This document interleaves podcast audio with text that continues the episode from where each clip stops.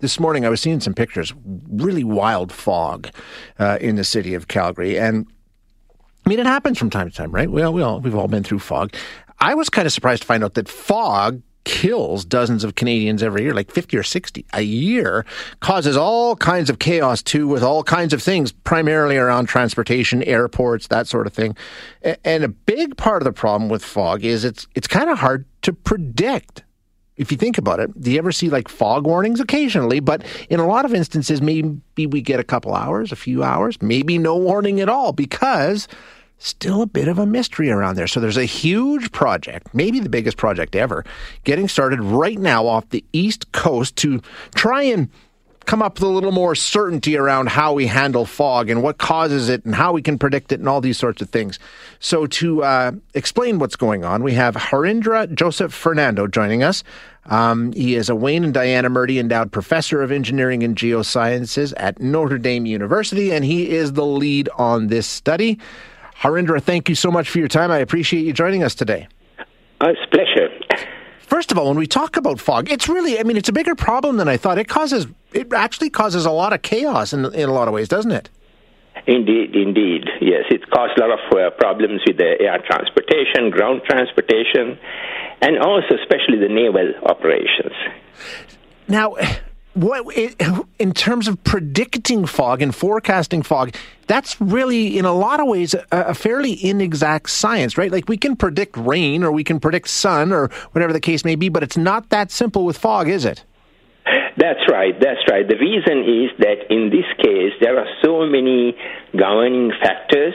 You have aerosols coming in, you have the thermodynamics of these little droplets coming in, large weather systems moving around because that's how the temperature changes. So, uh, putting all those things together is the difficulty. So, tell us about this project that's getting started off the east coast of Canada. It sounds like a big one. Yes, it is. A, it's a very large project. Uh, that project is funded by the U.S. Office of Naval Research. One of their motivation is try to understand and improve, as you, you mentioned very uh, carefully. That is little bit of certainty, to give a little bit of certainty to the predictions. So. Um, the the project actually has many many components because as I mentioned you have aerosol people you have thermodynamics people fluid dynamics people. So we put together a large group of people including Environment Canada and York University as well as, Dalhousie University. So we have uh, we are looking at marine fog at this time because of the naval interest. Mm-hmm. and uh, we have a ship leaving uh, Dartmouth uh, in in uh, Nova Scotia on the first, and that um, ship will have very extensive array of instruments uh, to uh, to detect large scale weather systems to very very tiny nanoscale uh, aerosol particles. And then we also uh, have have an operation in Sable Island, uh, thanks to the the cooperation of uh, Parks Canada, and we have 11 people currently there setting up the equipment.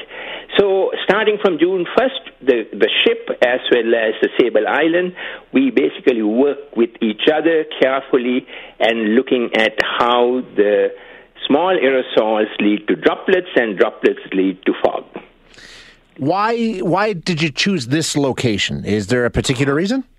Uh, yes, in the summer, uh, Grand Banks area is the, the largest fog, they call the climatology, largest percentage of fog happening in um, uh, Grand Banks area.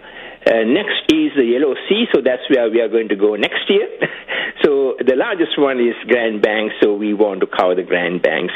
And also we have uh, Wood uh, PLC, which is uh, which they are the, the meteorological predictive people for Hibernia platform. Uh, they also involved in this because they have great interest because of their helicopter operations largely depend on the prediction of fog.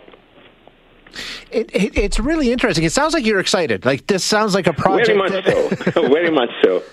I mean, how how how long have you wanted to do this, and how um, what kind of changes do you foresee uh, based on the knowledge you're going to gather in the coming month or so?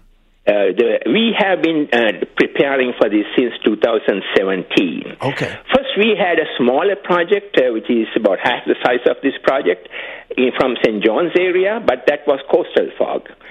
And that was a resounding success. So, uh, Office of Naval Research decided that they will have a project on marine fog on a full scale, like what we are going to do. And the idea is current predictability is about 50%. So it's kind of your guess is good as mine type prediction we have uh, for fog.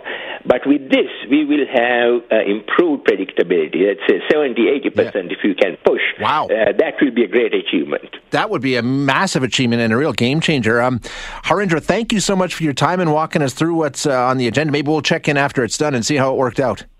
All right. Thank you very much. Thank you very much. That's bye, Harindra bye, bye. Fernando, who is uh, a professor of engineering and geosciences at Notre Dame and the lead of this study. And as I say, I know we had some. Uh, we had some fog down in Calgary today that uh, caused some issues, but uh, it's it's it's one of my favorite weather phenomena. But yeah, if you think about it, it's not often in your forecast, right? it just seems to show up.